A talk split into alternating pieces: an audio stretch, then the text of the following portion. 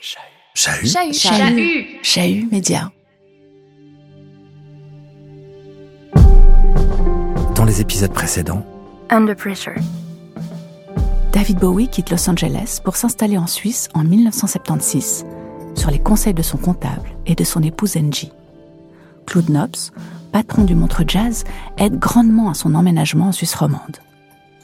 Bowie réside d'abord avec sa femme et son fils à Blonay, un village du Haut de Vevey, dans un vaste chalet, le Clos des Mésanges.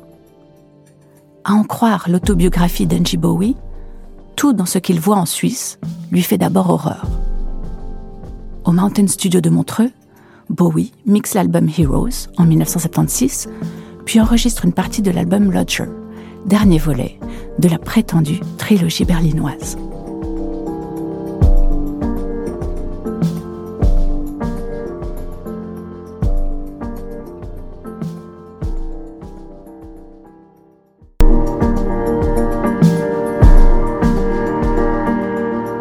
Début des années 80, Montreux. Au Mountain Studio, David Bowie s'apprête à enregistrer ou dessiner les lignes principales de deux cartons commerciaux. Under Pressure avec Queen et Let's Dance en compagnie de Nile Rodgers. Deux tubes majeurs et parmi ses œuvres artistiques les plus conceptuellement faibles. Bowie n'y dit rien de bien intéressant, s'y montre complètement creux, et cela, ce saut de l'avant-garde au tout commercial, va lui faire vendre un nombre ahurissant de disques.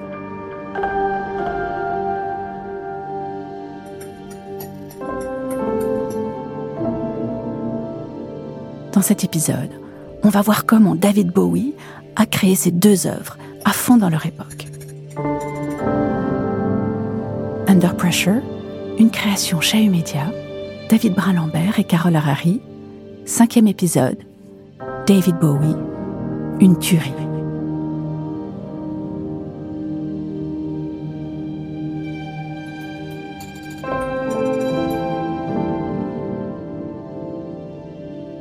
Rencontré Claude Parminitel, j'étais étudiant euh, en France euh, en informatique.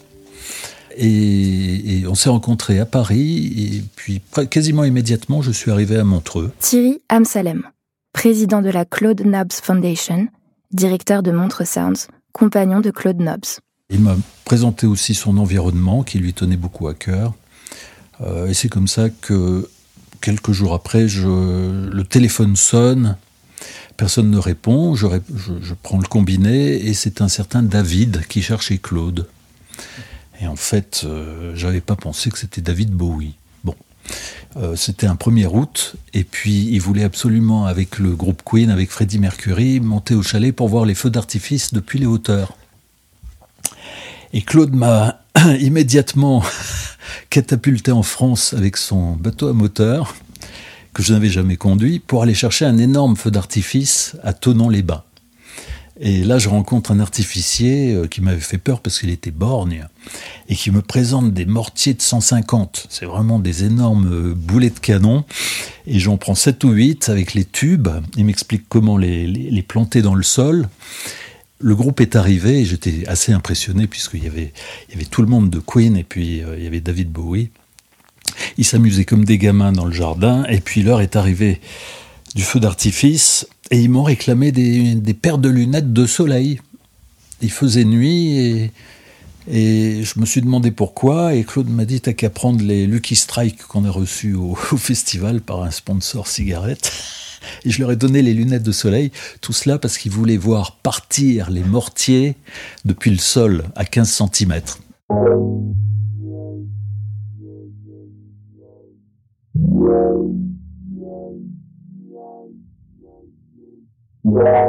Que faisait David Bowie à traîner avec Queen? En vrai, une affaire d'Englishman en ville qui composent ensemble un single devenu un succès colossal, Under Pressure. En revanche, personne n'est d'accord sur la bonne version à donner à cette histoire. Ils se sont rencontrés chez Claude.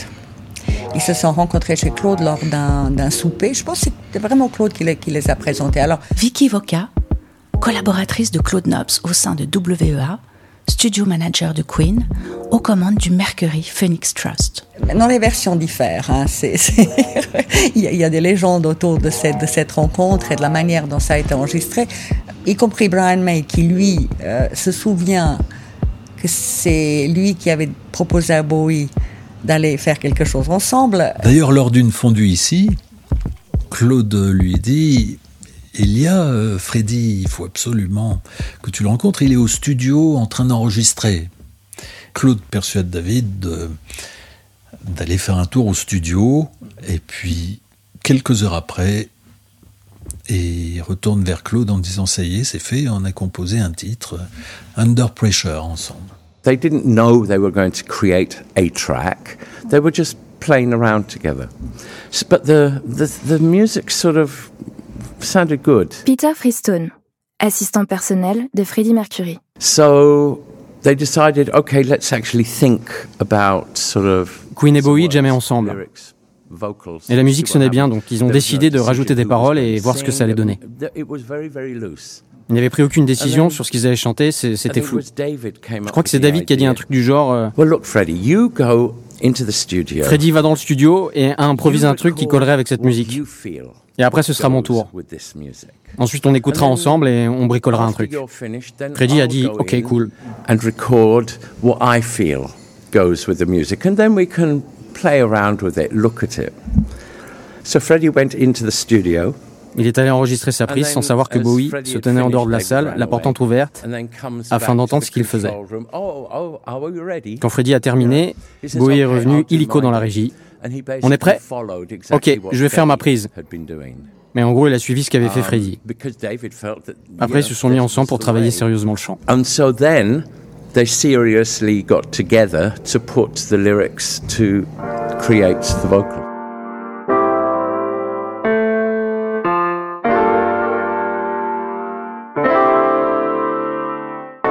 Ah bah oui, mais le problème c'est que on bouquin un disque n'importe qui pouvait trouver tout seul. Jérôme Solini, auteur-compositeur, écrivain, journaliste, auteur de la biographie David Bowie, Rainbow Man, paru aux éditions Gallimard 2020. C'est-à-dire qu'effectivement, le morceau existait déjà en grande partie, euh, et puis euh, effectivement, euh, s'étant retrouvé de façon euh, un peu arrosée, pour pas dire autre chose, en studio, c'est bien plus séduisant de dire oui, on a fait une jam et tout d'un coup ce morceau est apparu. Vous voyez ce que je veux dire quoi? N'importe quel musicien intelligent et normalement constitué vous dira qu'il n'y a pas un morceau comme Under Pressure qui apparaît d'une jam. Un morceau comme The Gin Genie pourrait éventuellement apparaître d'une jam, mais pas, pas un morceau aussi tarabiscoté, aussi alambiqué que ça.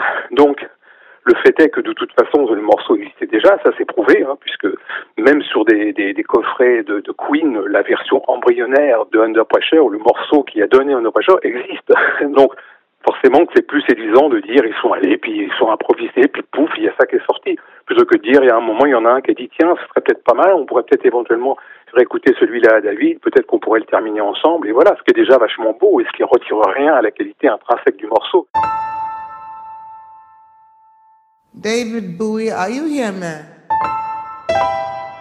Is he here? David, you here? Are you there, David Bowie?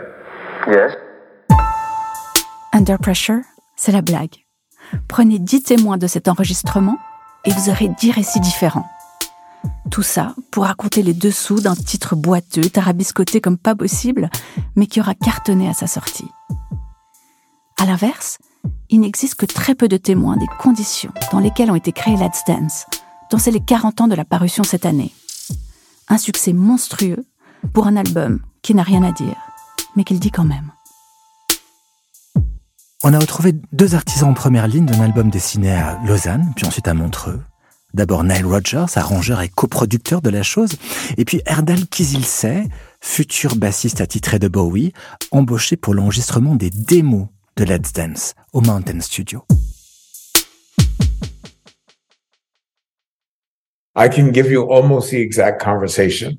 I walked in, I was with Billy Idol. Nile Rodgers, guitariste, auteur-compositeur, producteur, cofondateur du groupe Chic. He and I, we saw David at the same time. Uh, I walked over to David and I said, ce qui s'est passé, je peux vous restituer presque exactement ce qui a eu lieu. Je suis rentré dans ce bar à New York, j'étais avec Billy Idol, et lui et moi on a vu David en même temps. Je me suis approché de David et je l'ai salué. Et tu sais, tu, sais que tu bosses avec certains de mes plus vieux potes, Luther Vandross et Carlos Saloma. Who sang on all the early Chic records. So I said, man, this is like my family. It's great. We started talking and right away. Il l'avait accompagné sur l'album Young Americans. J'ai dit, mec, ces gars, c'est comme ma famille. C'est génial. On a commencé à parler et tout de suite on s'est mis à discuter des musiciens de jazz qu'on aimait. Je sais pas comment c'est arrivé, mais on s'est senti à l'aise très vite. Et puis je pense qu'on a essayé de s'impressionner mutuellement.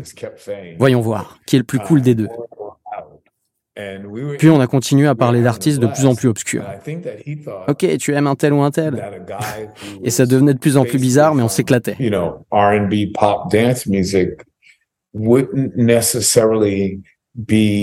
Et j'imagine que lui aussi était surpris, pensant qu'un gars qui, comme moi, venait essentiellement de la musique pop, dance ou R&B, euh, ne serait pas forcément fan de musiciens de jazz à l'avant-garde. Il a dû se dire, bah, si je dois faire un disque pop, je devrais le faire avec un type qui a ce genre de sensibilité.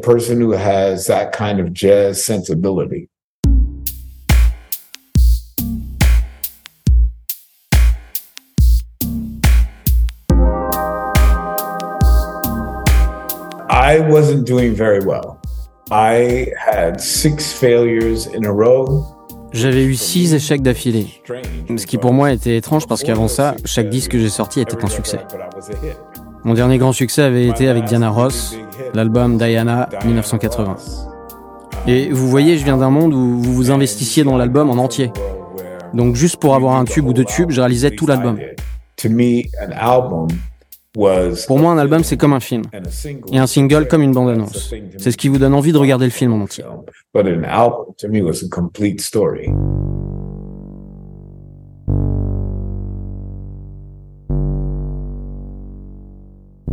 Let's Dance a été le plus facile des disques que j'ai réalisé de toute ma vie. 27 jours du début à la fin, mixage et pressage compris. Lorsque nous avons terminé le dernier morceau, nous n'avons plus touché à l'album. Nous étions tous incroyablement sur la même longueur d'onde. C'est magnifique, Nile, me répétait David. Il a passé pas mal de temps dans le salon à regarder la TV, puis il passait au studio disant Waouh puis retournait regarder la téloche. Et moi je me disais C'est la plus grande marque de respect qu'on m'ait jamais donnée. On n'avait pas de contrat de production alors, on était libre comme l'air. Je ne sais pas pour lui, mais moi j'avais l'impression que c'était David et moi contre le reste du monde.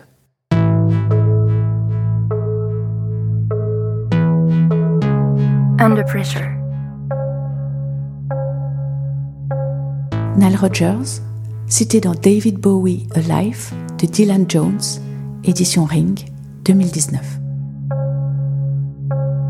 So what we had done is in New York, we listened to a lot of records. Nile Rodgers. And we made tape recordings of those records. Quand on a décidé de travailler ensemble, ce qu'on a fait, c'est qu'on a écouté énormément de disques ensemble à New York. Puis on a fait des enregistrements de ces disques et on est parti en Suisse se poser et voir lesquelles de ces choses donneraient des idées à David. That uh, what he played for me uh, as the song Let's Dance which he was really excited about. I was staying at his house um. Et là, um, la première chose intéressante qui s'est passée, c'est quand il est entré dans ma chambre, chez lui, à Lausanne, pour me jouer Let's Dance à la guitare 12 cordes. Ce titre l'excitait beaucoup.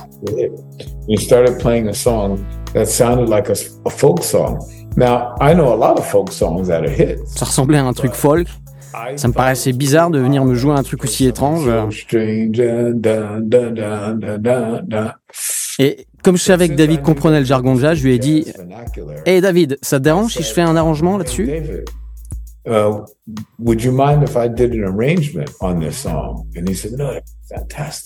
Et il a répondu euh, Non, vas-y, ce serait merveilleux. Now, I'm telling you this story because that's all I remember. Maintenant, je vous raconte cette histoire parce que tout ce dont je me souviens, c'est que j'ai proposé de faire un arrangement de Let's Dance. Mais en vrai, j'ai réalisé tout l'album. Puis on est allé enregistrer les maquettes dans le studio du groupe Queen. Et là, on a eu à notre disposition trois musiciens de jazz que Claude Nobs avait spécialement fait venir pour nous. whole album done. On est en bagnole, on est à, à Bienne. On a, loué, euh, on a loué une bagnole pour aller dans le. rencontrer Erdal Kizilse, ancien euh, bassiste, notamment de David Bowie. Euh, Diggy Pop aussi sur l'album Blablabla. Mais Bowie surtout avec qui il a joué notamment sur les démos de Let's Dance. on a dit quoi sur l'album Never Let Me Down, sur l'album The Buddha of et aussi un peu sur l'album d'après dont je me souviens jamais du nom. Voilà, on a 5 minutes de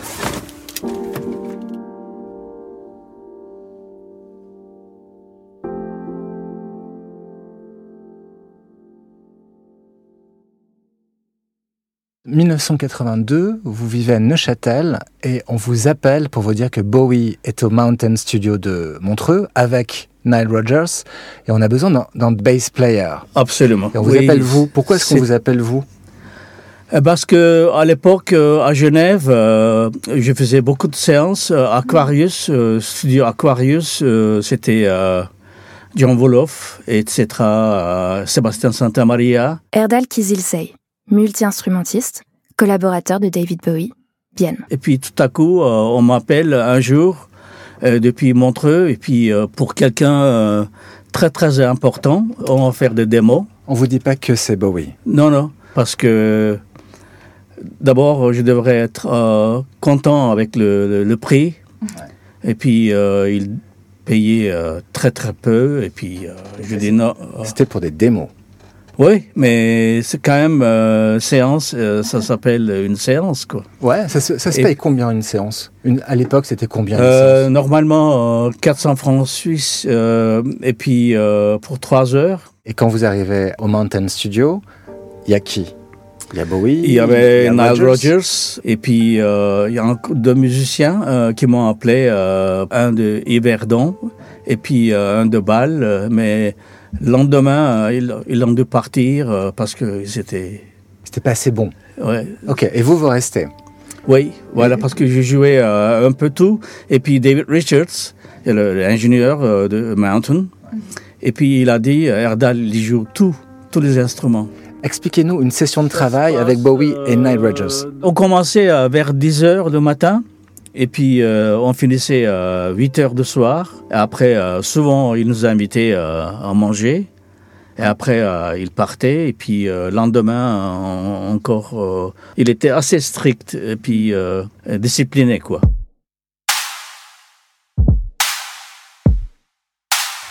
Mind you, it's 100 franc fine every time you go wrong, but that's okay up front. This is James Brown Band. D'abord, euh, j'ai joué euh, d'abord euh, les basses. Erdal Kizilsey. Il adorait. Et puis, deuxième morceau, je jouais comme Jacob Pastorius, Let's Dance. Parce qu'on a fait six démos. Ça continue aussi Let's Dance. Première fois, c'est moi qui ai joué. Avec Nile Rodgers à la guitare. Et puis, moi à la basse et puis euh, Rhythm Machine, et puis euh, quelques harmonies, et puis ça ici. Et puis euh, euh j'ai déjà oublié.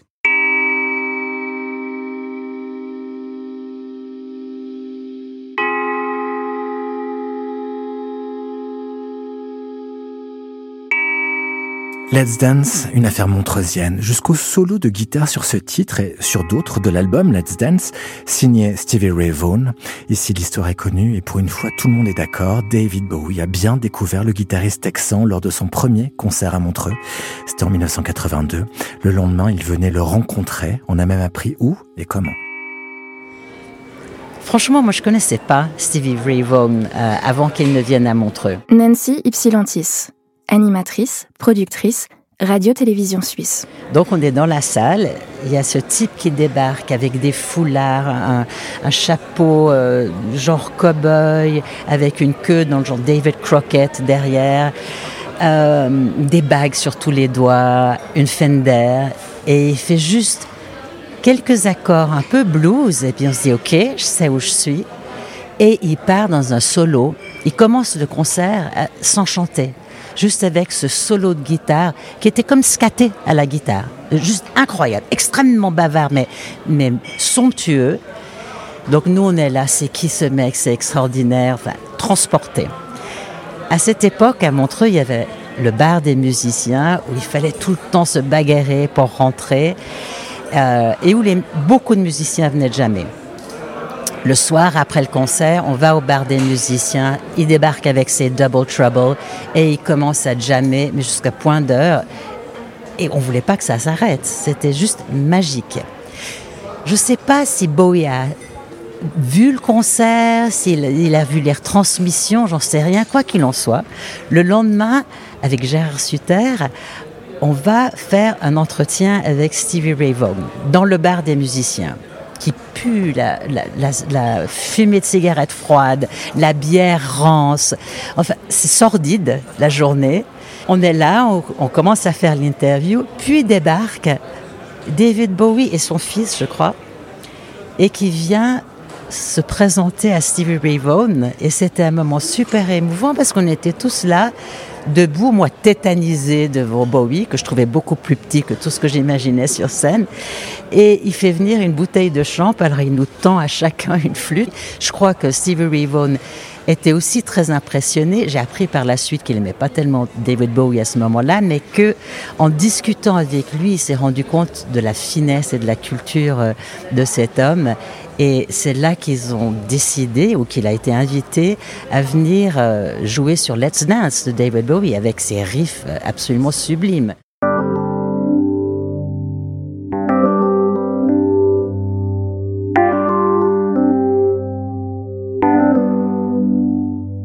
So Stevie Ray Vaughan's not playing on on the Swiss demos. He's playing on a real record. Nile Rodgers. Stevie Ray Vaughan ne joue pas sur les démos enregistrés en Suisse. Il joue sur le vrai disque enregistré à New York. Les démos suisses ont pris deux jours. Et pour faire le vrai disque, il a fallu 17 jours du début à la fin. Faut jamais oublier que tout a été fait en une prise. Il n'y a pas deux versions de Let's Dance. Peut-être il y a une chanson qu'on a faite deux fois, mais c'est comme ça qu'on faisait des disques à l'époque. Le seul qui a fait une overdub était Stevie Ray Vaughan et les joueurs de cuir. Donc euh, ouais, c'était juste un album de groove. Yeah, it was uh, it was just a rhythm section groove album.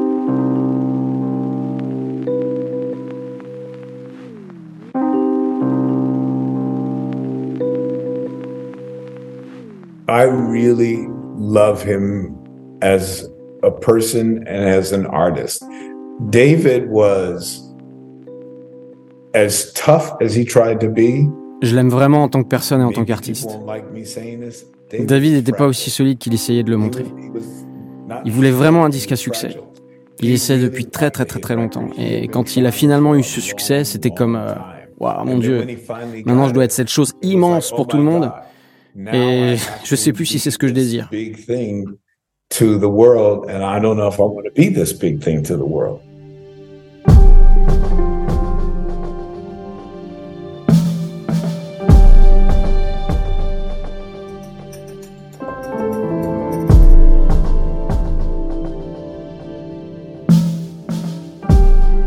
Plus Bowie a du succès, et plus il est malheureux.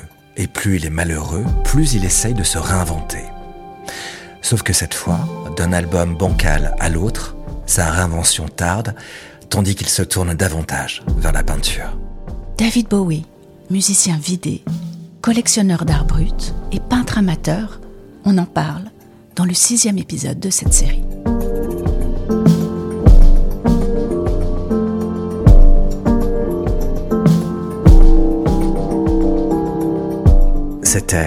Under Pressure une création chez Media.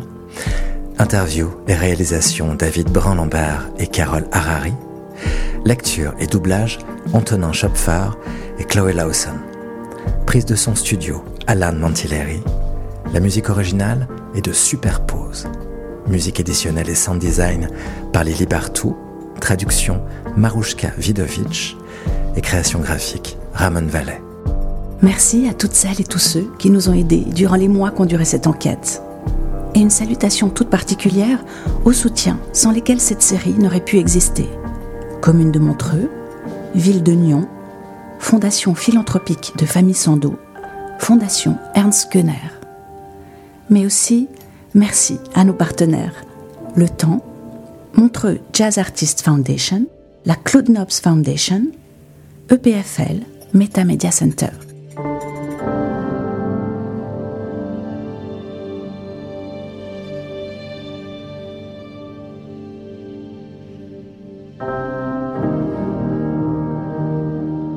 Pouvez retrouver tous les épisodes de Under Pressure sur le site de Chahut Media, chahut.ch, et sur l'ensemble des plateformes de diffusion de podcasts. Si vous avez apprécié cette série, dites-le nous avec des étoiles et surtout, merci de la partager.